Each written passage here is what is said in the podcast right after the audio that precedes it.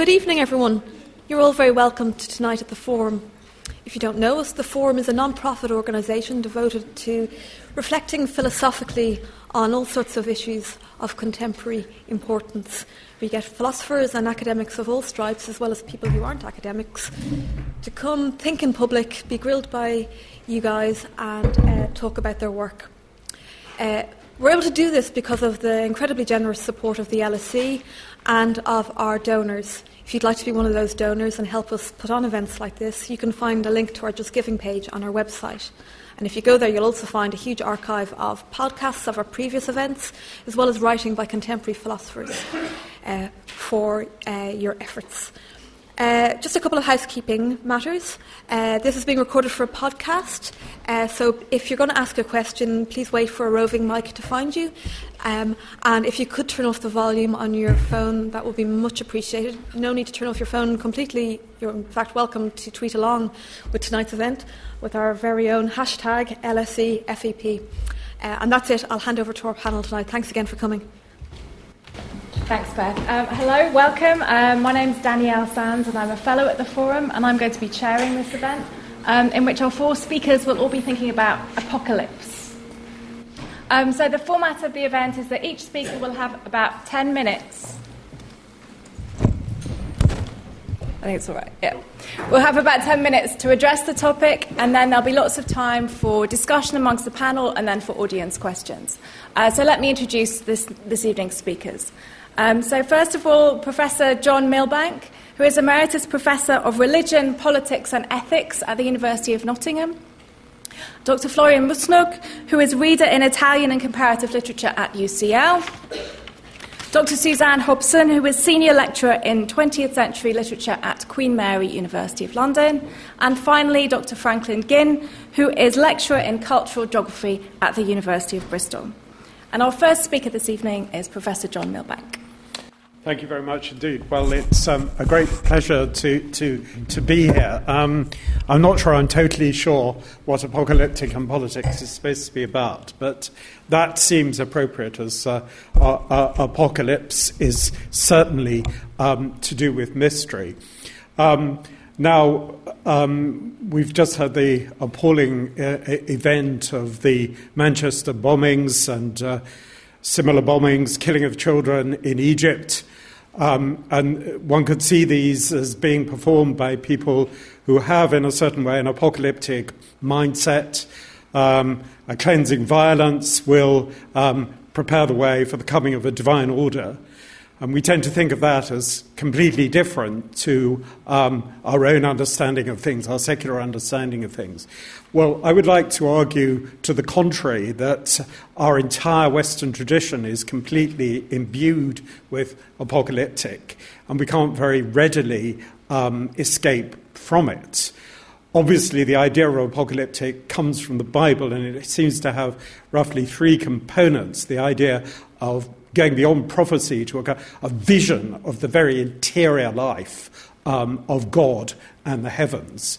Secondly, the idea that somehow in a future time this heaven is going to come to earth. There's going to be an end of the world with the descent of the city of God into this world. But the third element is that that may well be preceded by some kind of conflict um, that may be violent.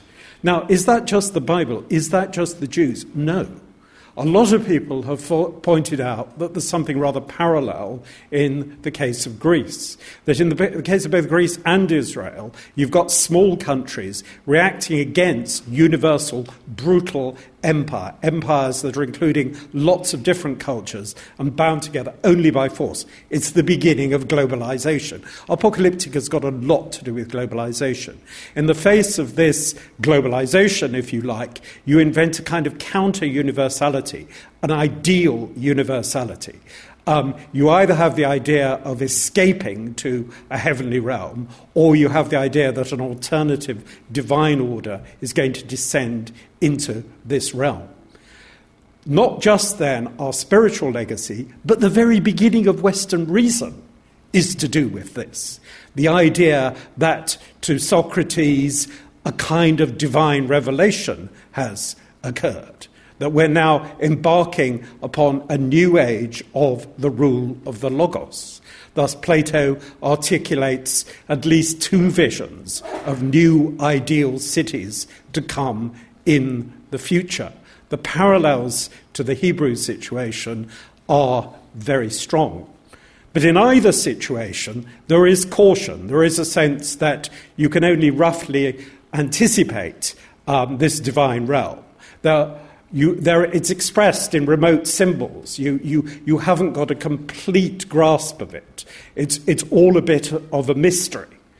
And that caution is compounded in the New Testament legacy, where a very strange thing happens. The claim that the end of the world has already arrived, but in the form of somebody proclaiming the truth and being executed and apparently losing. So that the very last bit of the Bible, book of the Bible, the book of Revelation, or the apocalyptic, is a strange amalgam of this vision of uh, the suffering, loving, forgiving person, and the final struggle between that and evil. And this mutates the idea of apocalyptic. Um, and, and that mutation is continued in the idea that, to some extent, uh, through the existence of the church, just as through the existence of philosophy and the coming of sort of constitutional, go- constitutional government, we can kind of remotely approach this final end if we can't quite get there. Now, further down the line in Western history, and I can't go into that in great detail, you get various stronger apocalyptic movements, particularly associated with people like Joachim of Fiore, that sort of reinstate the idea that there's going to be a huge rupture, there's going to be a huge break um, coming along. And to fast forward very rapidly, the strange thing is that when you get secularization, this looks like a secularization of apocalyptic. In a sense, because apocalypse has this idea of a descent of the divine and the, and the perfect, it's kind of ready made almost to be secularized. So the extraordinary thing is that apocalyptic has continued in a much more secular mode. You've had the Enlightenment, you've had the French Revolution, um, and again, that's an attempt to sort of infuse an empire with an ideal order. After the French Revolution, you get Napoleon, and sure enough, there is accompanying violence, there is terror, almost uncannily. This seems to echo um, these religious thematics, even though religious, the power of religion seems to be dwindling. Then we have the Russian Revolution as well. But can we be so sure that even our sort of more moderate Western liberalism is free of this um, apocalyptic tenor? Um, I don't really think we can. We've, we've got the idea that we've already know the final answer in some sense. The final answer is liberalism, democracy, and human rights. And we simply have to convert the world to that. And if you like, our apocalyptic program is to do just that. And another part of that program is that all that we will share in common, if you like, um, is the increasing control of nature. And in many ways, because liberalism, capitalism, democracy, rights never resolves all the problems, the real problems of conflict, especially between the rich and the poor, but also between different cultural ideals. It has to unite people by this project of unending um, economic growth and dominance of nature. And that, if you like, is an apocalyptic program itself, which, of course, then gives rise to um, a much more acute apocalyptic fear that that in itself is actually leading us into disaster. Now, what I would finally want to suggest to you as a controversial thesis is that secular apocalyptic is just as dangerous as the most violent religious apocalyptic, and that in fact a more moderate apocalyptic which in a sense we're doomed to because of our Western legacy, has to take something like a religious form. Because it's only when it takes religious form that you modify your claims about finality. You may have some remote intuitions about the, what the good is. You may have a series of symbols for it, but you don't turn it into a kind of ideological package. You have more sense that it is to come in the future. You don't need to have um, the whole answer now. And similarly, I think by losing um, the, the religious dimension to apocalyptic, we've lost the idea that our relationship to nature um, is about trying to beautify the world. It's about trying to introduce a more harmonious relationship between human beings and nature. It's about um, a project of overcoming illness and death that's not about destroying the world. You can even see this present, despite the rude things people say about him, in Francis Bacon. And in a sense, it's only when that project becomes completely secularized that it becomes totally brutal, and we lose that sense that somehow we, we can uh, sort of transfigure the world, if you like. We can cause the world to um, become, become more illuminated by beauty in, in an anticipation um, of what religious people think of um, as the eschaton. So that would finally be my thesis that equally dangerous are extreme religious apocalyptics that totally despair of the present, that make far too strong claims about the final answer, and secular things um, that go in the same way, but that it's only religious modes of apocalyptic that offer you that mediation of the end, that caution and reserve about the end that is absolutely essential if we're not to destroy ourselves.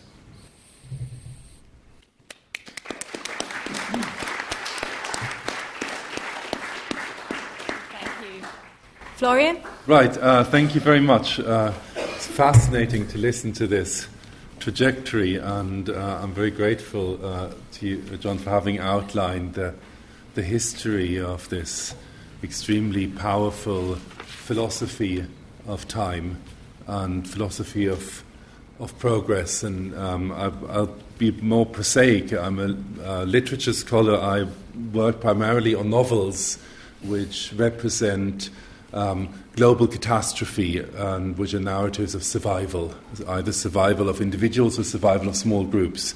Um, these are very often uh, labeled as apocalypse fiction. Um, we can have a dis- discussion about whether this is actually an appropriate label. I think that's an interesting question to be asked. But uh, this is to do with the uh, process of secularization of the apocalyptic, which we've been um, hearing about.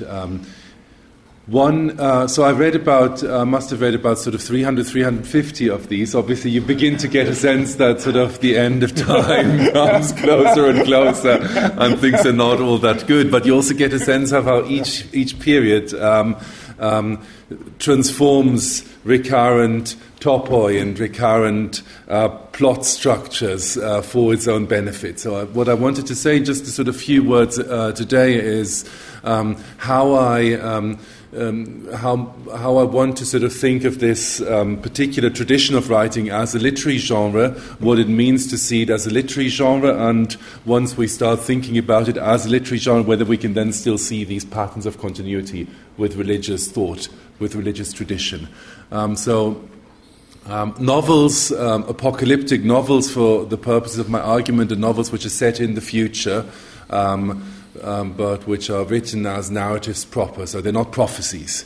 So obviously, the tradition of prophetic writing is as old as, as, the, as human culture itself, but the tradition of sort of actually having something which reads like a novel um, set in the future, um, that's surprisingly recent. Right? It's a, um, a, a, fiction which describes uh, John's first person experience with all the kind of sort of um, tricks and tropes that you'd associate with with a, na- with, a, with, with a properly plotted novel. So, so um, omniscient narrator, um, character with some degree of character psychology written in the past tense, but set in the in the near future. That only really sort of originates in the um, in the early 19th century. Um, one of the um, difficulties with this whole field of study is why it comes so late. Um, it, it, originates very precisely at a time at the time of the French Revolution and in the context of secularization of apocalyptic narratives. So one of the first novels called The Last Man uh, is actually an attempt to, by a French lapsed Catholic priest um, called um, Cousin de Grainville, is actually a description of apocalypse as experienced by a fictional character, Omegarus, um, in some sort of uh, remote future um, um, of a recognizable but only barely recognizable remote future France. Right? Um, so um, there is a sense of sort of thematic continuity. There is a sense of sort of certainly, um, should I say, rhetorical continuity. Um, what many of these fictions evoke, and I would say what they evoke, similarly to the religious tradition um, that, of course, um, uh, enables them and precedes them, is a sense of urgency. Um, is a sense of perhaps of, um, of, of, a strong moral demand as well associated with this. You sort of you want to know whether you're at the end of times, so you want to know whether you're going to be with the righteous or whether you're going to be with the damned. Also, you have to act very quickly, and very importantly, what uh, what we just heard about this sort of sense of disclosure apocalypse means revelation. You get that very strongly in fictional writers. Um, fictional writers very often are people like the great utopian writers, are people who believe that they have understood. Um, the, the, the, inner workings of society, they will use this apocalyptic plot to present a blueprint of a better or worse society, right? So the, um, everything will become clear. Often everything will become clear as a process of decoding, right? There's sort of many of these novels are um, uh, conspiracy novels of kinds, right? You sort of you understand this is again something which is very important to the apocalyptic tradition. You, you, you have to, the apocalyptic tradition is a symbolic tradition and you have to sort of learn to read it properly. You have to recognize Antichrist when mm. Antichrist walks into this room, right? Yes. Um, the, um, so um, there is a sense of continuity, um, but of course that um, that sense of, of continuity or that idea of a sort of con- of a genre that develops um, is actually um, problematic as well for a number of reasons. Um, firstly, I would say that the vast majority of apocalypse novels are not actually really, in any meaningful sense, about the end of the world. Um, a lot of them, the vast majority, about the kind of sort of um, uh, they're sort of, um, how should I say, social contract narratives or sort of maybe neo Edenic narratives. So they're either about a small community of people who gather and they manage to sort of found a new small city and they survive, or they're about sort of um, um, Adam, every man meeting Eve, a beautiful young girl, and they have children together and they survive. This is what the science fiction writer Brian Aldiss called the cozy catastrophe right? You, um, you're the last, you think you're the last man, you walk through the ruins of um, apocalyptic London, you suddenly meet this beautiful woman, you spend a little bit of time having, uh, drinking champagne in a Mayfair apartment, and then you go off into the countryside and you start civilization again.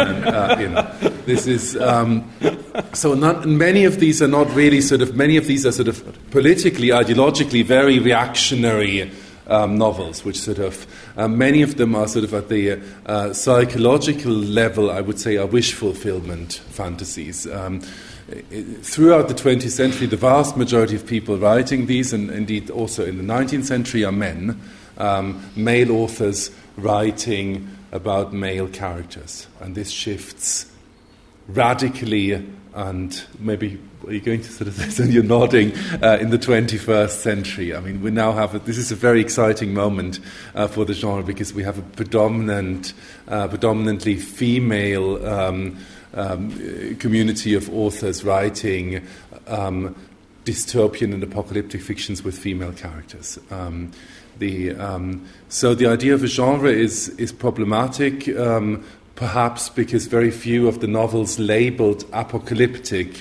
are actually sort of in that most profound and meaningful sense that we heard about invested in a sort of uh, a radical sense of sort of uncertainty and, and desire to sort of understand the future. Um, the other reason why it's problematic to, to, to, to think about this as a codified genre is because um, there is very little sense of self awareness. Um, it appears that certainly for a long time it was the case that people who wrote novels of this kind wrote them in isolation, often wrote them without any sort of awareness of other people having written similar novels. You know, sort of it appears that many of them were perhaps haunted by this sort of profound fear that they might one day find themselves waking up and sort of discovering that they're the last man on earth and that they think this is actually a great plot that very often, some of them are sort of um, um, established and well known writers, but very many of the people who write in this tradition are actually sort of eccentrics, maverick writers. And sort of, so there is a sort of, there is not, a, if you compare it to something like, for example, the, the tradition of detective fiction, or even the, um, uh, the, the, tradition of, of, sort of utopian writing um, proper, there's, there's sort of for a long time much less of a sense of sort of genre awareness. So, um, but the final point I wanted to make um, in relation to this is um, uh, cultural historians, especially cultural historians working on the on the Cold War era, have shown. There's a person who's written extensively about this called Paul Boyer, who's shown that apocalyptic anxiety um, um, is manifest in sort of certain particular historical moments, and it peaks. And um, the kind of sort of anxiety around sort of um, existential threat then generates a lot of cultural interest. So you can sort of almost map um, a particular interest in apocalyptic novels onto the kind of sort of more general debates. And he's done that, Paul Boyer has done that for the Cold War period um, and has identified four peak periods between 1945 and 1989. I think you could probably sort of pursue this into the present, and you would probably find, I haven't done this kind of uh, research, but you'd probably find that we're in the moment of sort of peak apocalyptic anxiety at the moment. It seems to be sort of surrounding us. Now, one of the interesting questions for me in relation to this idea of sort of apocalypse literature as a genre that spans religious and secular writing is that um, when you start reading a large number of works which are concerned with the possibility of sort of um, of um, imminent catastrophe, right, um, existential threat, um, and you realize and you begin to understand that each of them, in their own cultural period, conveys that strong sense of urgency. Um, so the, 1945, people were sort of notoriously sort of demanding a literature which would alert people to the threats of the atomic age. Um, now we, we experience this kind of sort of demand for authors um, who alert us to the threats of climate change. Um, the, the continuity of tropes and the continuity of, um, of a particular kind of sort of um, apocalyptic rhetoric actually seems to work against this um, political demand on some level. So when you when you begin to understand this as a historical genre developing over time, and when you see it, especially if you see it sort of in relation to its religious precursors, um, you you tend to sort of lose sight of the of the sort of this extreme sense of urgency that seems to be characteristic of the genre. Um, so um, in a sense, my feeling is that sort of understanding it and sort of mapping it as a genre um, fails to capture what is most distinctive of any apocalyptic tradition, which is this sort of sense that it's profoundly rooted and has to be rooted in our cultural present, in our generation, in our sort of in our personal in our personal experience. Right. Thank you. Thanks, Florian.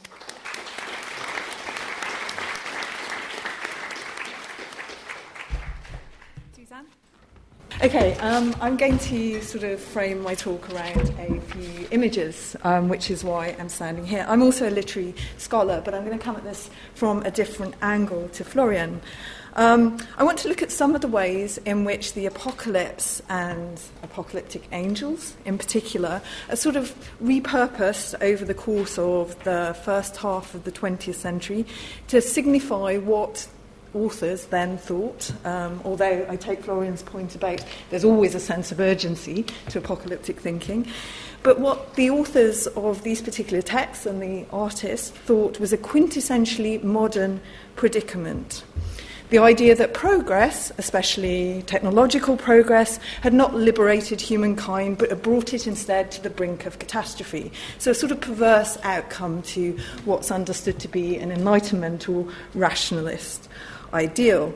And I think one of the reasons this has a lot of currency in the early 20th century is that there's a pretty irresistible an analogy to be made between the war in heaven um, and the experience and anticipation of total war, by which I mean the expansion of war beyond the battlefield to impact directly on civilians, whether we're talking about total mobilization conscription in World War I um, new techniques of propaganda, or indeed um, aerial warfare. And this is really where the analogy seems irresistible. As you can see from the quotes above, we have both D.H. Lawrence here and H.G. Wells calling on Milton and War in Heaven to understand the appearance of zeppelins in the sky above London in the First World War. The last quote is from Wyndham Lewis, and he's comparing the Blitz really to how does he put it, a terrific struggle between the Archangel Michael and Satan. Now, I think the reference to Milton here is important because, it, of course, the 20th century did not invent the idea of total war. It was imagined previous to that. And what Lawrence is doing here is kind of seizing on Milton, that imagined total war, and using it to explicate events in the present. And, of course, the First World War is not war in heaven any more than that was a sort of reality in Milton's time. I'll come back to this, this question of imagined and real apocalypse right at the end. There is, though, I think, in this period, a kind of imperative to think cosmically in order to apprehend what's seen as the full scale of war. And here I'm going to refer to a philosopher, Walter Benjamin, who has a quote that I, I find very helpful on this subject. He says, It's a dangerous error of modern man to dismiss such cosmic thinking as the concern only of the ancients or of poets. He says, It's not. Its hour strikes again and again, and then neither nations nor generations can escape it. It was made terribly clear, he says, by the last war, which was an attempt at new and unprecedented commingling with the cosmic powers. Okay, so there's an imperative to think on this grand scale. Benjamin thinks. Okay, so my first kind of example of an angel heralding a sort of crisis, a sort of crisis of modernity, is Paul Klee's Angelus Novus. Now, Walter Benjamin, the philosopher I mentioned before, acquired this picture in 1921, and he gave it the name under which it is pretty much better now, I think, known. He called it, in his 1940 thesis on the philosophy of history, he called it the angel of history. And he said this angel is looking out in horror at the past. And what he sees in the past is one single catastrophe that keeps piling up ruins. This angel, Benjamin said, would like to stop history. He'd like to arrest time and put right the damage that has already been done. But he's prevented from doing so by a storm which is blowing the angel backwards. So you have to imagine him sort of being blown backwards from the past into the future. Now, we, um, we, says Benjamin, get it wrong when we think of this storm that's blowing us from the past into the future as progress. And what Benjamin has in his sights here is a kind of historical conformism, which equates um, technological process uh, with, t- sorry, technological advancement with liberation, emancipation, an improvement in social relations. This is not what happens. What happens, Benjamin suggests, progress brings with it social regression. He's coming from a Marxist point of view, of course. Quick footnote to this angel to kind of continue my tour through apocalyptic 20th century angel. Paul Klee, in fact, um, produced over 50 line angel drawings in his career, including a huge series of 28 in 1939 on the eve of war, the year before his death. Uh, these are two of my favourites. This one is called weirdly, angel still female. And the one on the right, again, kind of using that trope of war in heaven, is called the Angelus militans. Now, these angels have a kind of sense of watchfulness about them, but in their dissembled bodies and blank expressions, they seem rather bewildered, not attentive, not watching over us. They seem rather lost, perhaps like the creatures they're supposed to be guarding. Okay, next 20th century apocalyptic thinker. D.H. Lawrence, someone much better known for his novels than his paintings, but I like this painting. Um, sorry, it's quite hard to see, but I'll try and point the relevant bits out to you.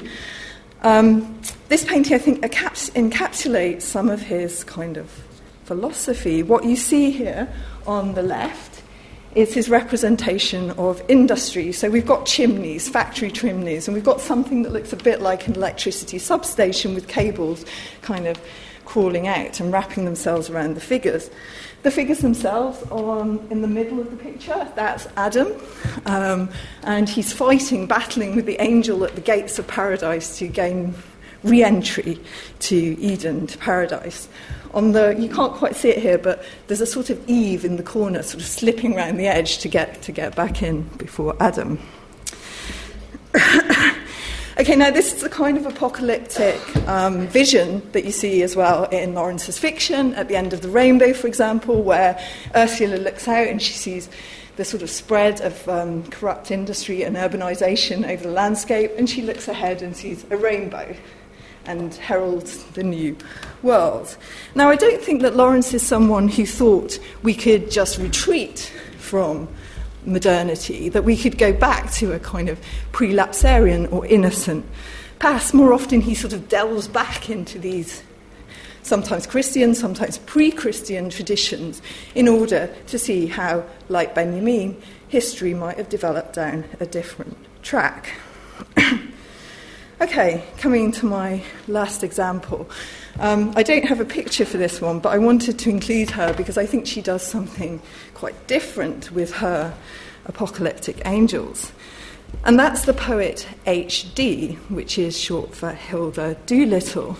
Um, now, she was friends with Lawrence for part of her life, and she shared his sense that the enemy of the times was, in her words, the great overwhelming mechanical demon, the devil of machinery, of which we can hardly repeat too often. Um, the war is the hideous offspring. Now, the poem for which she's best known is Trilogy, and this is a Second World War epic, a bit like T.S. Eliot's Four Quartets, but much less well known. Um, and what she does in this poem, it has three sections. The first section is about the sort of resilience of people living in London during the Blitz. She, she lived in the city and worked throughout the Blitz. Um, and she, in the first part of that poem, she kind of describes houses, part destroyed, but lives continuing all the same. The second part of the poem, which is what interests me here, she invokes a series of angels by name. And their appearance, the appearance of these angels, heralds the transition from one astrological eon, to the next, from the age of Pisces to the age of Aquarius. And H.D. wrote very often in her letters of this time of the Second World War as the last gasp of the previous age. And following the example of the astrologers, she looked forward to Aquarius as a woman's age. Um, it's very difficult to do this without singing the song from Hair, you know, the age of Aquarius. But she's sort of tapping into the same kind of new age ideas here. Now, there are lots of examples I could have considered here, um, such as um, coming slightly, well, around about the same time as HD, J.F. Hendry and Henry Treece's New Apocalypse anthology from 1939. And this was a collection of poems um, by people such as Herbert Read, Michael Roberts.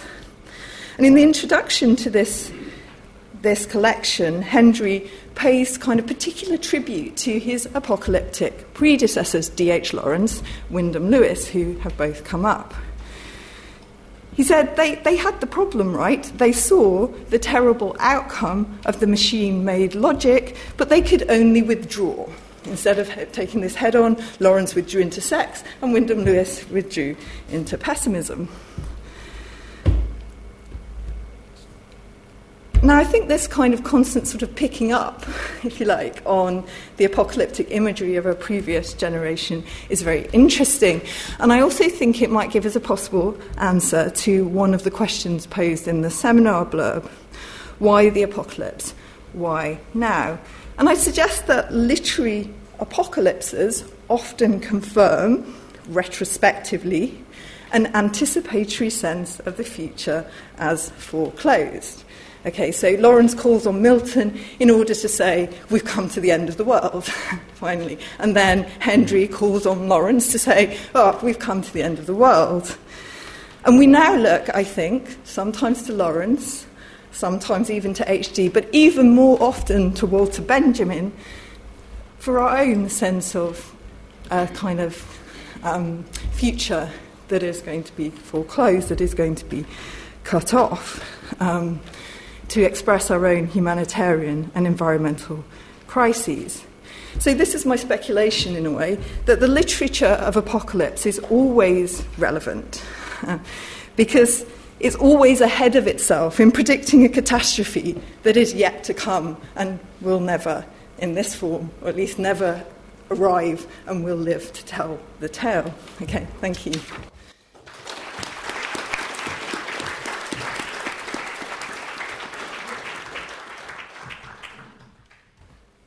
So last August, the Anthropocene Working Group, a subset of the Geological Society of London, voted overwhelmingly. There was one abstention, but it's not a democracy, so it doesn't matter. Voted overwhelmingly that one, the Anthropocene, the age of humanity in which we have become a planetary force on a geological scale, that this was both stratigraphically real and that it should be formalized as a new geological epoch. Oh, of course, it's slightly too late because I think the, the kind of horse has already bolted from the stable door of geoscience, and that for the scientists to try and hold on to and arbitrate whether we are or are not in the Anthropocene is kind of missing the point because the Anthropocene has become an enormously productive concept in a whole range of disciplines. And I think the Anthropocene, undoubtedly, it's a terrible, terrible name, uh, but it's what we've got and we'll stick with it. There are many other names probably far more appropriate Capitalocene, Donna Haraway's Chthulucene. But for me, the question of the Anthropocene is as I like Isabelle Stengers, the way she puts it, as the, it represents the intrusion of Gaia into planetary history. And when she says Gaia, don't think about James Lovelock's kind of self regulating machine. Uh, for her, Gaia is a, uh, a kind of bitchy goddess although again, I think you would probably want a, a gender neutral deity, uh, but one which is, uh, to quote fundamentally, a ticklish assemblage of forces that are crucially this indifferent to our reasons and our projects. So the Anthropocene represents the intrusion of planetary history and planetary scale Earth processes into human history, and conversely, the imposition of human history onto Earth, planetary Earth forces. One of the questions for Stengers and others interested in the Anthropocene is how one might feel Gaia, how one might come to know this ticklish goddess, uh, and what we how we might respond uh, to our current uh, predicament, which is, I think, where uh, the recent uh, sort of upswing in apocalyptic thinking comes in. I think apocalypse is a way to both is a, both a product of contemporary Anthropocene concerns and also produces, in turn, uh, a generalized culture of anxiety about the prospects for human survival. And I'm particularly interested in what I want to talk a little bit about in this talk, mainly through some examples, uh, is the anthropocentrism of current incarnations of apocalypse. As was mentioned before, we can probably draw uh, something of a rough and ready kind of guide to modern environmental apocalypse, which might begin in the sort of uh, mid point of the 20th century with nightmares of depletion, uh, thinking of Silent Spring, films like Soylent Green, and so on. And these, these aren't sort of genres in a sequence, these are more like geological strata laid down on top of each other, which inform each other and are deformed through the layering. So the, the, sort of nightmares of depletion leading to the 1980s rise in dystopian cyberpunk, things like Blade Runner or William Gibson's Neuromancer, which are much more about a kind of uh, libertarian cyborg freeing up um, of uh, a social Darwinist view of living amid nightmares of hyperabundance. Through the kind of uh, 1990s optimistic, can do uh, environmental apocalypse, in which, yes, there are a whole set of environmental risks, but fundamentally they are manageable. And I think this, as was mentioned earlier, this fundamentally reflects the political culture at the time. And not only that, also reflects the kind of understanding of global climate change, which was around in the 1990s, which was that this is a planetary scale problem, but is manageable within existing governance structures. Uh, a realization which no longer holds, of course. I think of uh, the kind of epitome of these 1990s uh, can do films are the, the, the, series of terrible asteroid films, which either have Morgan Freeman going set to DEF CON 1 or Bruce Willis jetting off uh, to blow up an asteroid before it hits Earth. So, despite the radicality or the potential apocalyptic impact of the asteroids, they are yet manageable within existing techno scientific governance regimes. And the most recent kind of layering of this, apocalyptic, this apocalyptic fiction is, I would argue, the post apocalyptic, which is less a question of urgency and is more a question of living on in the slow unraveling of life after the apocalypse has happened with a kind of passivity, a kind of uh, recognition that apocalypse is inevitable, and all we can do is simply work out how to affirm what life might look like uh, in a state uh, which has been shorn of social contract, shorn of the, any kind of state apparatus, uh, shorn of any existing ethics or morality. And what I'm particularly interested in, and I'm just going to whiz through some examples in the time that's remaining, is how the this post apocalyptic genre reveals the multi species entanglements of humans with others. So it's not that humans exist uh, only in this apocalyptic realm. Apocalypse is not a kind of uh, green arithmetic or a ping pong match between culture and nature, but is a fundamentally entangled phenomenon. And where else could we begin but with, uh, and can't see that at all, which is probably quite. Is there any way we can dim the. Uh, these are just some film stills. They're all very dark, as you would expect. Anyway, where else could one begin talking about post apocalypse than The Road, uh, both the book and the film? Uh, the Road, the film, opens with the man telling us that each day is more grey than the one before. It is cold and getting colder. The earth is slowly dying. No animals have survived, and all the crops are long gone. Soon all the trees in the world will fall. Which turns out to be false. There are two key animals. There's, there is still something left to say about the road, I think, although it's been done to death. But the two key creatures which appear in the road are firstly this, you can't quite see it, this is a little sort of uh, tin which the boy finds which has a bug inside it. And then you can sort of see. This is kind of like what the film is like, I guess. Uh, you can sort of see here maybe the little bug flies away when the boy opens the tin, which is a kind of nice uh, invert, inversion of the boy as bug collector.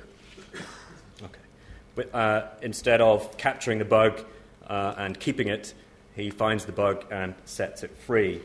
On the one hand, this could be seen as some kind of attempt to uh, recoup some possibility for redemption, that not all animals die, that life does continue struggling on towards its own precarious kind of future.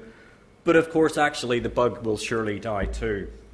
I think what it does is, in fact, heighten uh, the, the feeling of loss, showing the character in the film recognizing belatedly that it's the absence of non human others which limit their powers, their own possibilities of becoming with. They're robbed of kind of allies in recuperating the earth after apocalyptic meltdown. You can see this one a little more clearly. Uh, this is, of course, uh, the dog, uh, which plays a. Oh, there we go. Uh, which plays a, a, key role. Oh, it's very dark. Which plays a key role uh, in when the, the boy and the man are sheltering in a, the um, kind of uh, apocalyptic bin that they find, and the dog sniffs them out. And then, right at the end, this is the sort of final scene on the beach with the boy coming across Guy Pearce and others. No, I can't read my notes. Uh, but the, the, this is when the boy meets. Oh, there we go. This is when the boy meets this, this group on the beach. And the dog's kind of beguiling face, I think, here actually disguises its role as a, a its new role as a labourer in the emerging farming economy of the road, herding not sheep, but sniffing out young humans. The, the boy becoming meat for Guy Pearce's beach barbecue, can, uh, dog the cannibal's best friend. Uh, the Life of Pi is another classic example here of the limits of non human friendship, in which Pi uh, finds himself after a uh, disaster on his life zoo, zoo ark, uh, marooned in a lifeboat with a tiger I've included this as a sort of CGI, the, the, dummy which was used in the film rather than the full CGI um, incarnation, because I think that kind of speaks quite nicely to the virtuality of non human presence in a lot of uh, debates about the Anthropocene. Anyway, at the end, uh, when they finally beach on this island, the tiger, uh, called Richard Parker, simply wanders off. This is having spent an hour uh, of the two of the two, the human and the tiger, getting to know each other, reaching a certain kind of accommodation, building perhaps even a certain form of friendship. But fundamentally, the tiger uh, turns his back on the human and says, "Well, I was just using you all along." And I think this shows the kind of limits of non-human friendship. The next, uh, two more examples. The next is, of course, melancholia, and these are all classic touchstones of recent apocalyptic cinema.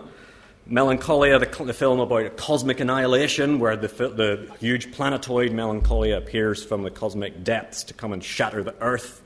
The reading of this film is generally uh, that it's a, a, kind of post political, uh, the rich partying as the world comes to an end.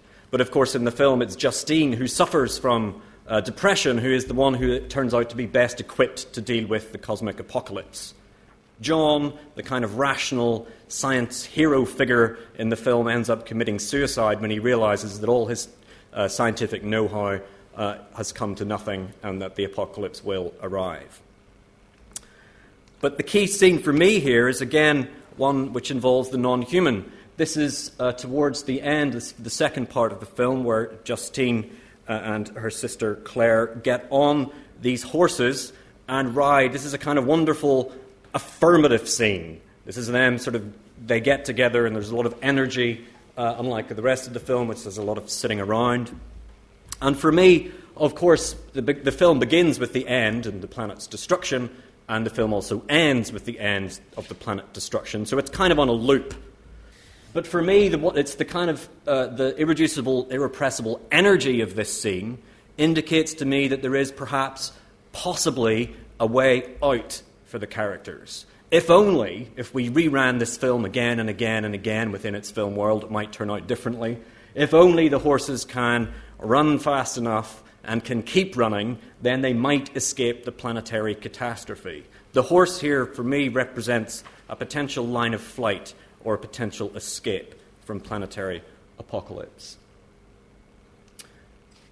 And then the final film, uh, which is again features a horse, uh, this is The Turin Horse by Béla Tarr, 2011, an absolutely fantastic film, which begins uh, with a recounting of the perhaps apocryphal tale of Nietzsche uh, coming out of, the, uh, of, his house door in Turin and seeing a horse being whipped and throwing himself uh, between the whip and the horse, and, and then he goes home and sort of lies back in his couch and never writes again. And the film opens with We know what happened to Nietzsche, we don't know what happened to the horse. And then there's a five minute uh, long clip of the horse going back to the farm. Uh, this film uh, really uh, plays with temporality, it really stretches it out. One a sort of useful way of understanding this is that the average Hollywood film has a jump cut every five seconds, and the Turin horse has a cut every six minutes. So it's an glacially slow uh, film. But what I'm interested in here particularly is on day two, this horse, which is in its shed, refuses to eat and it refuses to drink. It refuses to work, no matter how hard uh, the man beats it. On day four, uh, as the, the, the man and the daughter, the central protagonists of the film, attempt to escape uh, the, the gloomy, the, the, the setup of the movie is a sort of anti Genesis narrative of seven days into, into decline, uh, with the wind. Uh, there's a sudden darkness descends until right at the very end of the film, uh, life is extinguished. But on day four, uh, the couple attempt to flee with their horse. And this is where they're fleeing. They go over the horizon. The camera lingers for two or three minutes, which is a very long time to look at a tree on a hill. Uh, but they return back, even more weary and destitute than they were when they set out. The horse is shut away in its stable and is never seen again. Uh, this is the final film of the scene, which is, again, very dark. After all light has been extinguished, and the uh, pair are reduced to clawing raw potatoes uh, for some kind of sustenance. So the horse, again, represents and the only possibility that this pair have to break out of what is called the law of wind and misery, the eternal repetition of their everyday routines. The film repeats time and time and time again their morning and evening routines. So again, it's the horse.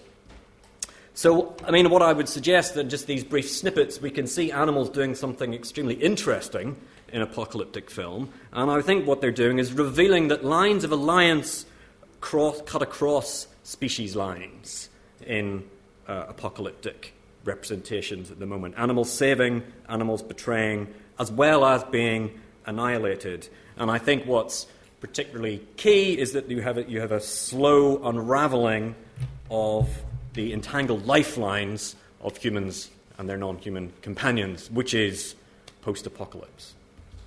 And I'll leave it there.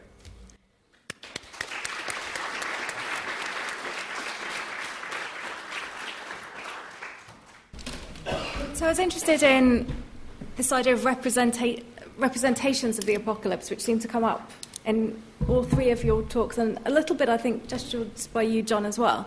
Um, that there seems to be a real desire to represent the apocalypse in some way. Florian, you mentioned the sheer volume of apocalyptic fiction. Um, but is it something that is just destined to failure and therefore useless? Um, is it something that inevitably domesticates something which is unrepresentable, really? Um, or is it something that is actually useful? Is that, how does that tension play out? So, um, I think that's a very good question, and it allows me to reference um, one of my favourite critics, um, Frank Kermode. He wrote in a very famous book called Sense of an Ending that we all want a Concord fiction. We want a fiction of the end. It gives us a sense of meaning to life. Even if that end might be apocalyptic, we can kind of understand how our presence is in relation to an end. And then he sort of the problem, he said, with certain versions of a kind of apocalypse or a Concord fiction is that they then sort of they become something akin to a myth in that they're a sort of fiction that we believe in, that they're a lie that, that we, we then believe in. And he sort of he sort of moved away from this idea as being um, unhelpful um, in terms of understanding what we want from fiction and also political, because there's a notion that we're being deceived by these Concord fictions into thinking everything will be all right in the end. Okay, you know there will be a a new world.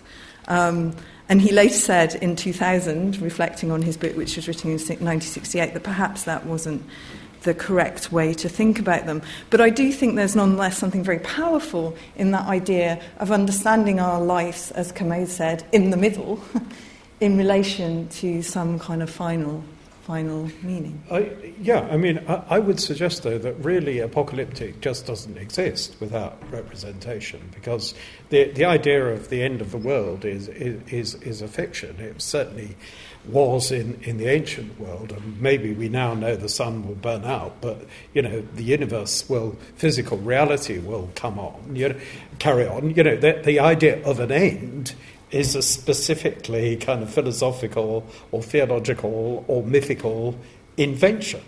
Uh, you know, we're only conceiving of an end at all because we're representing it.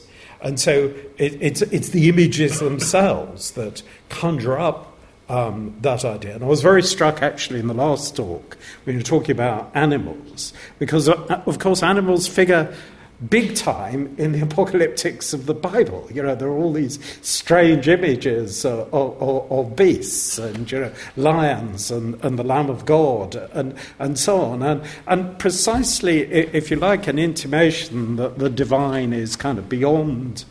Um, you, know, you know, both the human and, and the bestial, which I think is, um, is, is interesting. I think there's a tension. Um, representation is a very interesting uh, thing to look at because I think there is a, uh, a sense that many of these fictions, in order to fulfill their political role, want to be authoritative and they want to be compelling. So you have a, a, a whole sort of range of stock characters which are very recognizable, especially in the Cold War period. You know, the, but, but, but even earlier, the, um, the scientist.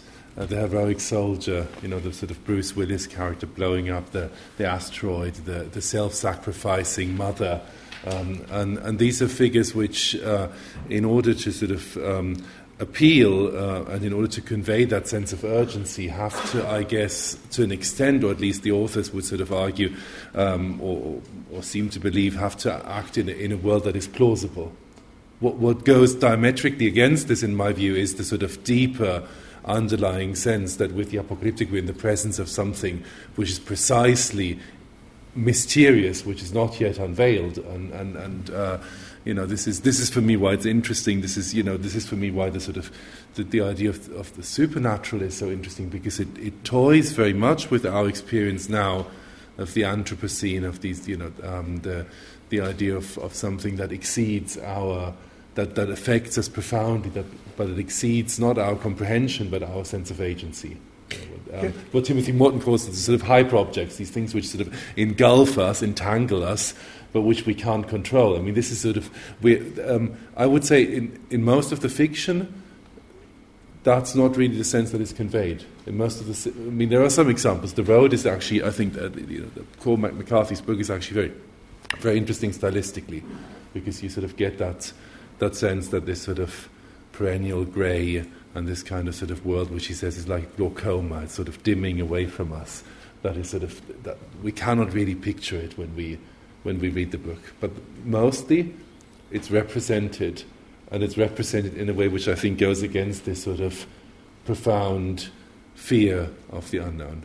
Um, Amitav Ghosh has an interesting essay about sort of the, you know, how we must move away from uh, the idea of sort of, from the whole sort of I think the sort of the conventions of realism in order to tackle uh, climate change at all.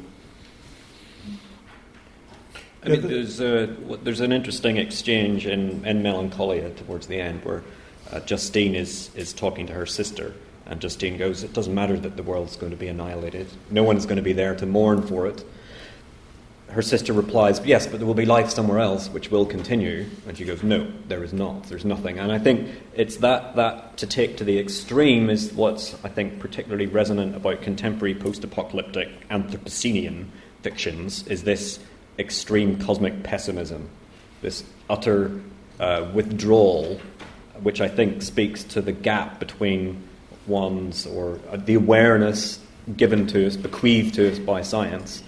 Uh, and our sense of political impotence. It's, interesting because I, I don't read Melancholia like that. Uh, it's a Danish film, it's a gloss on Kierkegaard. Um, the, the, because Kierkegaard says our problem, our human problem, is melancholia, um, rather than um, advancing. To, we want to get back to something instead of advancing towards faith. And the very last shot of the film, they take the leap of faith. They take the Kierkegaardian leap of faith. That's what it's about. It's a, it's a profoundly Danish religious film. And I was surprised in what I felt you, in your, all your examples you were all giving of apocalyptic. Seemed to me you, you didn't mention the most major apocalyptic works, which to my mind are, first of all, Riddley Walker by Russell Hoban, um, which is this completely, this is, he is the James Joyce of apocalyptic writing because he imagines England after a nuclear holocaust where the language has been destroyed and the book is rewritten in this sort of reinvented language, which, and it's a terrible book, but it's also quite hopeful in the sense that the language has recovered the energy of, of Anglo And tiny fragments of culture have survived. So the myth of St. Eustace, who um, you know shot a stag and then and then saw the crucifix in the stag's horns and became a saint, and Punch and Judy shows, and out of these kind of bizarre things, they sort of recreate something like um, a religious vision. Now, what I think is interesting about that is that this is after a secular catastrophe, but they're going back to religion. And in a way, they don't know why the catastrophe has happened, but they're kind of reading it as a, as a spiritual disaster. And they're, and they're really kind of not wrong. you know, the book is trying to persuade you of that.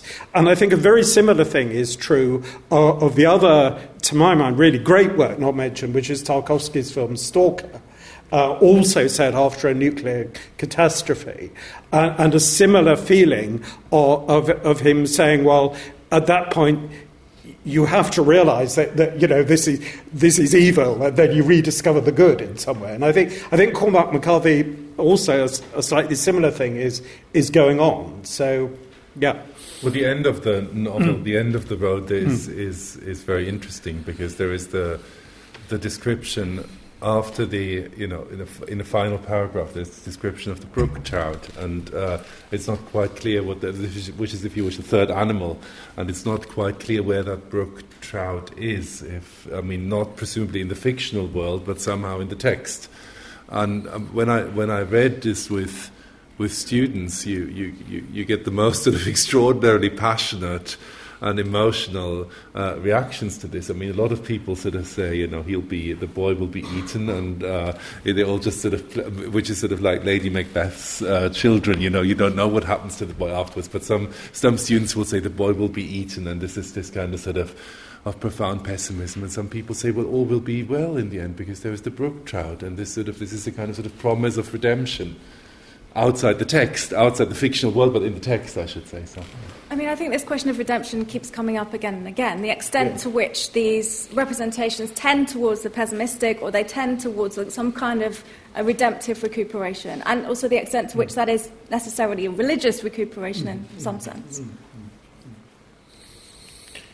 Yeah, no, it's, it's very interesting. I mean, that it, it, apocalyptic is poised between um, those two things. It's, it's like an intensification. I mean, Augustine's gloss on the book of Revelation is that things both get worse and worse and worse as time goes on, but they also get better and better and better. And, and so that it, it, the world advances towards a duality, if you like. And of course, you know, it, that can become incredibly dangerous if you identify those, that duality with particular things. And I, I was very pleased that you mentioned the thematic of Antichrist, because I think the idea of the counterfeit, of the double, the false, the false model, is an incredibly important part of apocalyptic. So that sort of discerning a possibly hidden enemy, you know, that, that sort of evil in disguise. Um, and when you think of things like, you know, the conspiracy theories today and the way we seem to be ever more wondering, you know, who is Trump? You know, is, is he really a Russian? And, and so I think this is still going on as well. I mean, I think, yes, there, there's the sense that apocalypse wavers between this desire for recuperation and redemption. But the, the standard leftist reading, you know, if you look at someone like what Zizek would say about apocalypse, is that it's just simply fundamentally politically disabling. It's a distraction. Looking at small scale recuperative redemption living life in the ruins is a distraction from the necessary political action that needs to take place in the present because the game is not yet up. Um. Planetary catastrophe can still be averted, and the function of apocalypse. Um, I think it can. It sort of so it goes between those those two poles of the politically disabling and the yeah, well, we were saying before this, uh, what you're saying is very interesting. We were talking about Zizek before this. It's, it's as if we've, we've all become totally politically disabled, but on the other hand, we love being voyeurs, so we're secretly fascinated by, by this whole idea. But I think, I think it's also the case that we're not wanting to look at the fact that, you know, avoiding an ecological catastrophe would mean a, a, a complete shift in our, in our in our way of life, you know, in, in our in our fascination with um, this, what I argued, is itself an apocalyptic project of endless growth and domination of nature. And, and, and so it's almost easier to contemplate this horror and maybe imagine that we can get through it to the other side by a technological miracle, or even that sort of the post human rather like the divine, is going to save us. You know, that we, we've given up on ourselves, but we think maybe, you know, there'll be uh, a mutation beyond ourselves, which I think is a total fantasy. And in that sense, I think Zizek's profoundly right. At the same time, I would say, I mean, I, I, I agree, but I, I, my problem with the kind of sort of political attack on, um, on the apocalyptic imagination, what you described as the left wing sort of mainstream reading, although I'm no longer quite sure where we would sort of want to position Zizek politically nowadays with, in relation to left and right. But uh, it's, uh, for me, it's, the problem with it sort of culturally is that it sort of simplifies and essentializes plots, and it kind of sort of doesn't really recognize the, the complexity of these plots and how they, how they, uh, how they interact with, with, with the sort of cultural um, given. Uh, I, I, had a um, quotation from the book you mentioned from um, um, the um, Staying with the Trouble, um, with Donna Haraway's book, the, where she's extremely, uh, if I can find it, she. the story of species man as the agent of the Anthropocene is an almost laughable rerun of the great phallic humanizing and modernizing adventure where man, made in the image of a vanished god, takes on superpowers in his secular sacred ascent, only to end in tragic detumescence once again. Now that's very beautifully put, but I think it's, it's a sort of it's a stark misrepresentation of what actually happens in these texts, especially now, sort of the, the sort of most recent, as the, many of the most recent um, narrative fictions, post-apocalyptic fictions, are sort of looking at things like um, like parenthood, loss, at mourning, at sort of what it means for somebody, for a child to survive in in a, in a world without hope. They're sort of very um, they're very subtle. I mean, they're not really sort of these mm. big heterosexist wish fulfillment fantasies at all. So I think that that's from my uh, um, from my perspective, that's what I what I find problematic about Zizek. Um, that that he he kind of sort of not that he, I think he recognizes and he sort of identifies a particular kind of sort of um, function of a particular kind of apocalypse fiction, but he overlooks lot of other things. Well, I, I, think maybe one could justify what you're saying by saying that we need a happy medium between over and under representation. There's, there's a sense in which somebody like Benjamin, whom you're talking about, who, who claims this is Jewish mysticism. I'm not sure what it really is, but in a sense, his mode of apocalyptic is almost too negative because he doesn't say what the future will be like. He only imagines it as a, a total rupture, a total mm. breaking in of, of something else.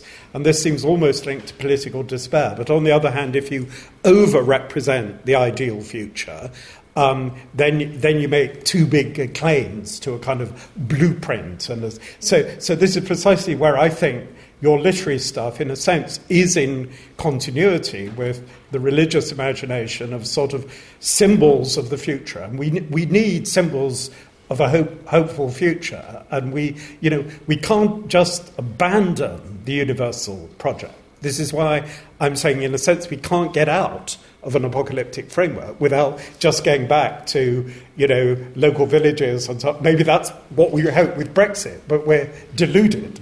Um, so, so in a way, this is why I'm arguing that you need a sort of moderated apocalyptic. You know, in ma- trying to represent the good future. I'm, I'm is trying important. to moderate the apocalypse. Yes. Suzanne. Yeah. no, I was no, going to say. You're, you're the moderate apocalypse. yeah. Okay. Yeah. Okay, or moderator of. Yeah.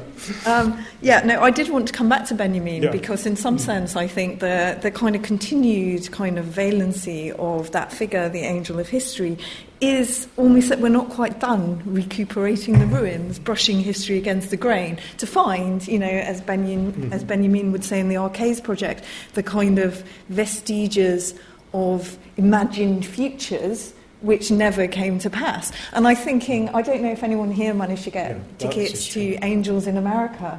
I didn't because it was sold out. But it's very interesting that this is now back at the National Theatre. And Angels of America is a, a play about the AIDS crisis, about Reagan coming to power. Um, and, you know, it absolutely picks on this trope of the angel of history. In fact, the angel kind of crashes through the ceiling at one point, um, and tells um, the character who is dying from AIDS that we've got to stop history. We've got to reverse the engine. We have to restart the engine on a different track. And, you know, that, that idea of kind of looking for different futures in a sort of ruins of the past, I think is still very powerful. And you know, and you see it in people like Sebald, um, Natural History of Disaster. And yeah. in a way, you're right. And I think there's a tension in, ben, in Walter Benjamin's reading of the angel that his friend Gershom Scholem, who's an expert in Jewish mysticism, picks up and he says that angel is condemned to melancholia yeah. um, because there has to be the Messiah has to come out of nowhere and kind of bring about change and destruction. And Benjamin kind of wants that figure on the outside of history to be the sort of dialectical materialist historian and you know to take that godlike position. So I, I do think you're right. There is a certain sense of impotence to Benjamin's vision, but I do think that it it has kind of inspired um, quite important kind of political projects, representations. Yeah, the idea of hope in the fragments yes. is more promising, I think. Exactly. Yes. Yeah. I think we should take some questions from the audience. Yes. Do try and keep your questions short, please. Uh, yeah, um, uh, thanks for the discussion. I thought it was really interesting. Um, I thought uh, everybody was maybe picking on the guy in the black jacket a bit too much. Um, but, but otherwise, I thought it was very interesting. Um, I'm interested, everybody seems to talk about um, ideas about repetition and about um, um, finding a way of, of kind of intermediating. The guy in the grey jacket, I'm not sure what your name is, uh, said something uh, about trying to use religion uh, in order to stop the final an- answer. Um, but for me, the, what's most apocalyptic is sustaining antithesis. Um, that's for me. That's that's the worst thing that I can imagine. Um, so other people perhaps have different opinions. And should we take another one? I'd like to hear some more about the idea of a moderated apocalyptic, which might help us to address the risks, which I think are very real, of the dangers of a bad apocalypse in our present time. You, we mentioned uh, atomic weaponry, we've mentioned the possibilities of accelerated climate change. There's biopathogens that might be unleashed. There's our vulnerability to malware. There's the potential of crazy terrorists getting a hold of even more weaponry than they've got in the past just because this information is available. So, what can be done to uh, uh, respond to these threats? And I, I accept that uh, just a asking people to be more liberal, more tolerant, more cosmopolitan, as I think you said at the beginning, uh, John, I, I, don't think that's enough, and I think we need a, a bigger vision. So, what, what is that vision? What, what can be done practically to help us uh, come through, I think, which is in reality a very dangerous time period? Mm. Thanks. Okay, so two questions there. One about how do we moderate the apocalypse or the apocalyptic, and the first one was about the necessity of sustaining antithesis. Or the, yeah? Between what and what? I wasn't quite sure about that. Um, yeah, so if, if you, you can somehow that you can avoid um, the final answer by um, bringing sort of God back in uh, to the equation, um, which to, to, to, I agreed with some of what you said, um, but but partly I think bringing bring religion back in just creates a situation and uh, where you just sustain that kind of or, or that that that, that um, antithesis, or you just deep, put off the the final answer. For me, the final answer would be um, a kind of, of, heaven and sustaining antithesis and, and, and, deferring the final answer is itself apocalyptic. So I believe we're living in an apocalyptic age. We're going through the apocalypse right now. Can we get out of it? Can we survive it? Can we climb out of it, perhaps? Thank you. Um, maybe just in response to that idea of sort of uh, reiteration and circularity. Um, there, there's a, uh, you just made me think of a very, um, uh, I think, very important essay by Martin Jay, by the, the, the cultural historian, where he, um, he, the question he addresses, it's a very short essay, and the question he addresses is why do the, why do the four horsemen keep coming back um, all the time and again and again? And, sort of, and he says there is a sort of um, a, a need. Uh, he reads it psychoanalytically, essentially as a kind of sort of acting out of, of a collective uh, uh, trauma. Um, so it's post-apocalyptic in that sense. You know, the, the, the, traumatic experience is already with us, and we're kind of sort of not able to find a solution. Um, but I think even if you don't read it psychoanalytically, that idea of a kind of sort of um, of, of, of reiteration as a way of sort of working on our still um, pre-apocalyptic uh, condition here. I think that's a, that's a very interesting way of, of looking at it, uh, um, actually, yeah. To kind of undercut what I and others have said, I mean, I'd like to quote um, or paraphrase uh, William Gibson. Uh, the apocalypse is already here, it's just not very evenly distributed yet. and I think the, both the Anthropocene and the apocalypse is very parochial. It is the chattering of a liberal elite. Um, in my other work, I've just come back from doing some field work uh, on urban horticulture and urban gardening amongst uh, in urban Pakistan. So, in talking to people in Karachi, uh, trying to make a subsistence or livelihood under conditions of extreme insecurity, uh, extreme water shortage, and climate change is not going to help that. And you talk to these people, go, okay, well, there's a uh, when the Himalayan glacier melts and the Indus kind of switches off in 30 years' time, it's going to be really bad. And you're talking to people who are living ex- in extreme urban precarity in the global south about a coming apocalypse, and I, that's not really an answer, it's more of a kind of gripe. Oh, I, I, mean, I, I thought self flagellation, maybe. I thought these two were re- really, really good questions. And um, if one thinks about climate change and even more about the question of nuclear weapons, um, it is as if we're in an apocalyptic situation because um, these are existential threats that can only be overcome if we sort of somehow contrive to le- leap to a, a level of universal human goodness that we haven't so far even remotely managed to get to. You know, it probably does require um, some kind of international politia, not necessarily um, a world state, but nonetheless something international that can match, you know, international global corporate um, forces. And uh, if anything, we seem to be um, backing off from that. Now, what, what's the relevance to that of um, talking about um, a mediated um, apocalyptic. Well, I, I, I, think that the, the, the, whole point here is that um, to begin with, our, our sort of universal human projects, whether we're thinking about Greek, Greek philosophy, the religion of the Bible, or, or Buddhism and Confucianism, and, and so on, were very much linked um, to the idea that there is something objective um, beyond us, which we're able to have some kind of deep, um, approximate sense of without sort of gnostically thinking we've got hold of the whole secret or um, that tomorrow we can completely sort of realize um, this vision. And in that sense, the, the, the sort of great world religions held a certain kind of balance. And what I'm arguing is that when this gets immanentized, remember this is really gradual. Remember, even the French Revolution was a religious vision. You know, they still had a, a deistic kind of, of God um, and so on.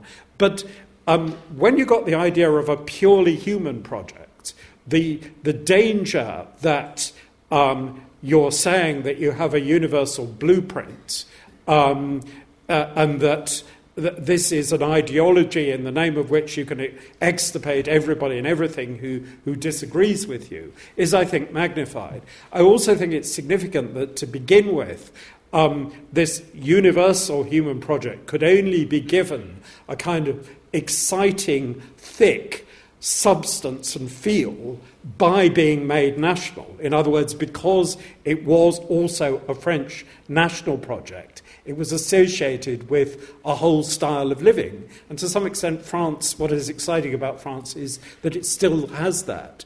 But now it seems we've got a bifurcation that either the universal human project is, is sort of cold, abstract, empty, formalistic, or people are insisting on national identities that are, are very, very um, atavistic.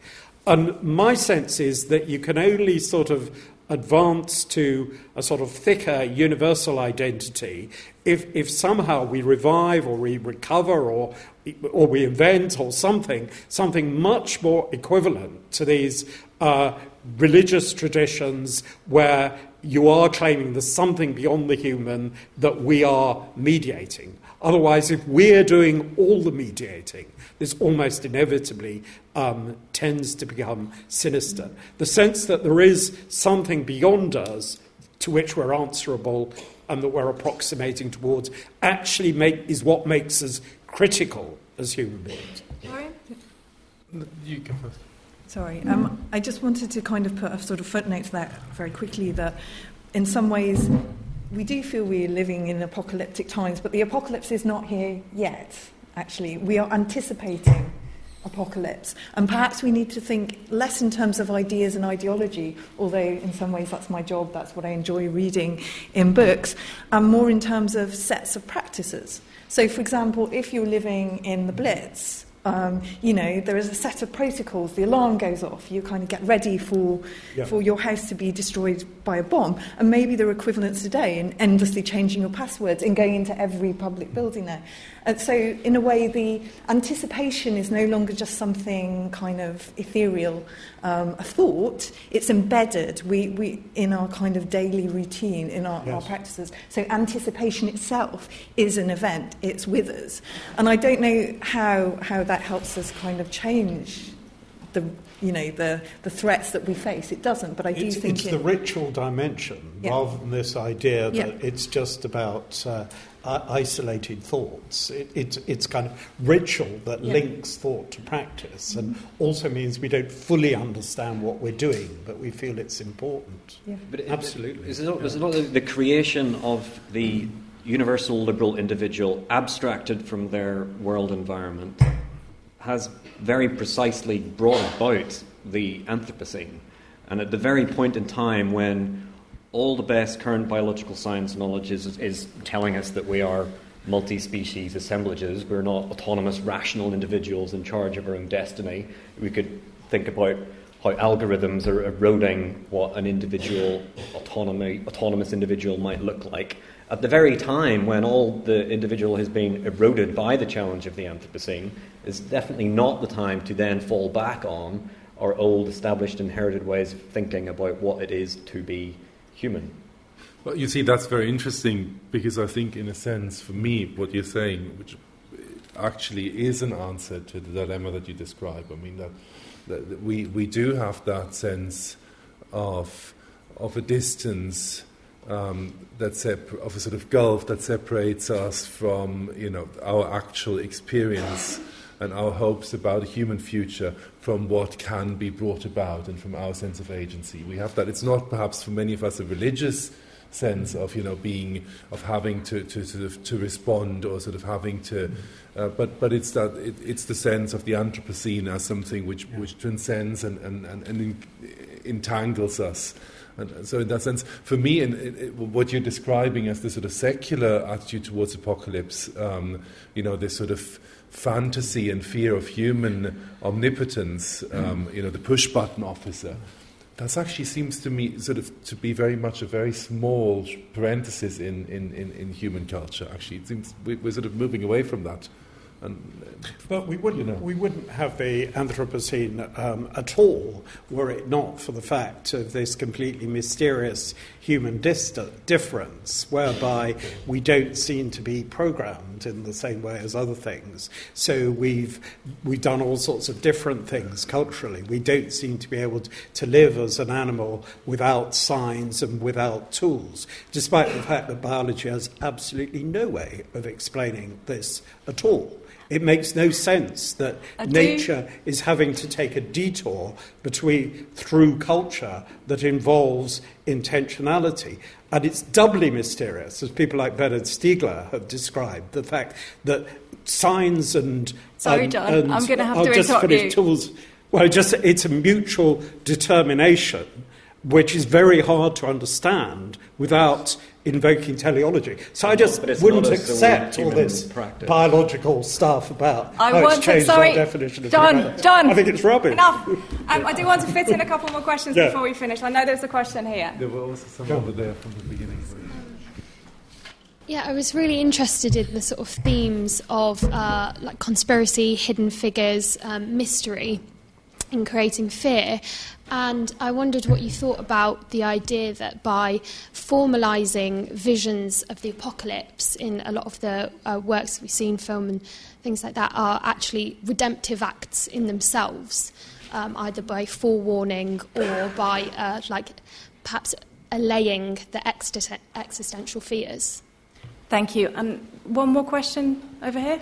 Um, yeah, I just I was wondering because you've been talking about a lot of different kind of examples of apocalyptic and post-apocalyptic narratives, but especially in reference to the conversation about f- uh, apo- apocalyptic films, I don't think the most famous or currently famous post-apocalyptic narratives like The Hunger Games or the Maze Runner trilogy or Divergent, those hugely popular um, blockbuster films, and kind of I would like to, your comment on um, kind of how why those narratives are so popular and what kind of impact they might have potentially politically.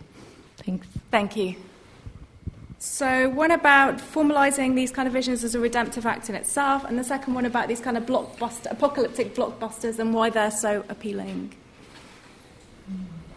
Well, I think actually those two questions might link because, in some ways, apocalypse has always been something that, you know, might be an elite thing understood by a secret society of initiates. Um, I think Joachim de Fior- Fiore sees it in that way.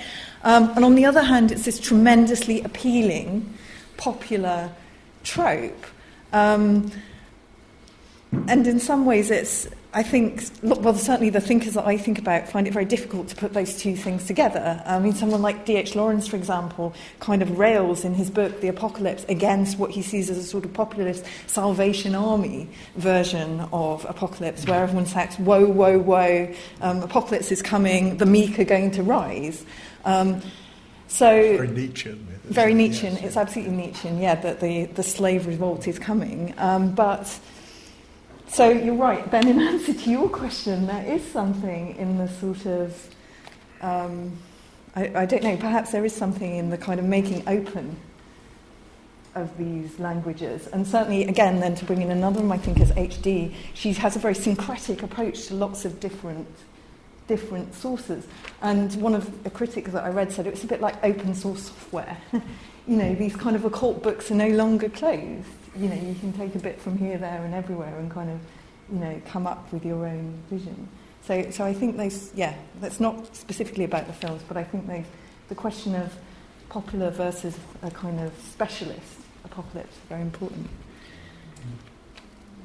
Yeah, I would join the two questions together and just pose the simple sort of test for any apocalypse, which is does it help us uh, attune to earth forces and other earth creatures to which we are indebted? Does it help us understand our debts to and with those uh, non human agencies? Okay, I think we'll finish on that Hunger question. Games? No, it doesn't. The The Hunger Games is actually one, one thing that it's achieved already is it's, it's actually radically changed the sort of gender dynamics of apocalyptic narrative. It's sort of given us a wealth of female um, post-apocalyptic protagonists, which is in itself a fascinating, a fascinating thing. You know, it's much more f- fruitful that than, than, than the conspiracy theories, which are essentially, I'd say, a sort of paranoia. It's a projection or externalization of fear. Okay, so panel ambivalence towards the Hunger Games. We'll finish on that then. Thanks very much for coming.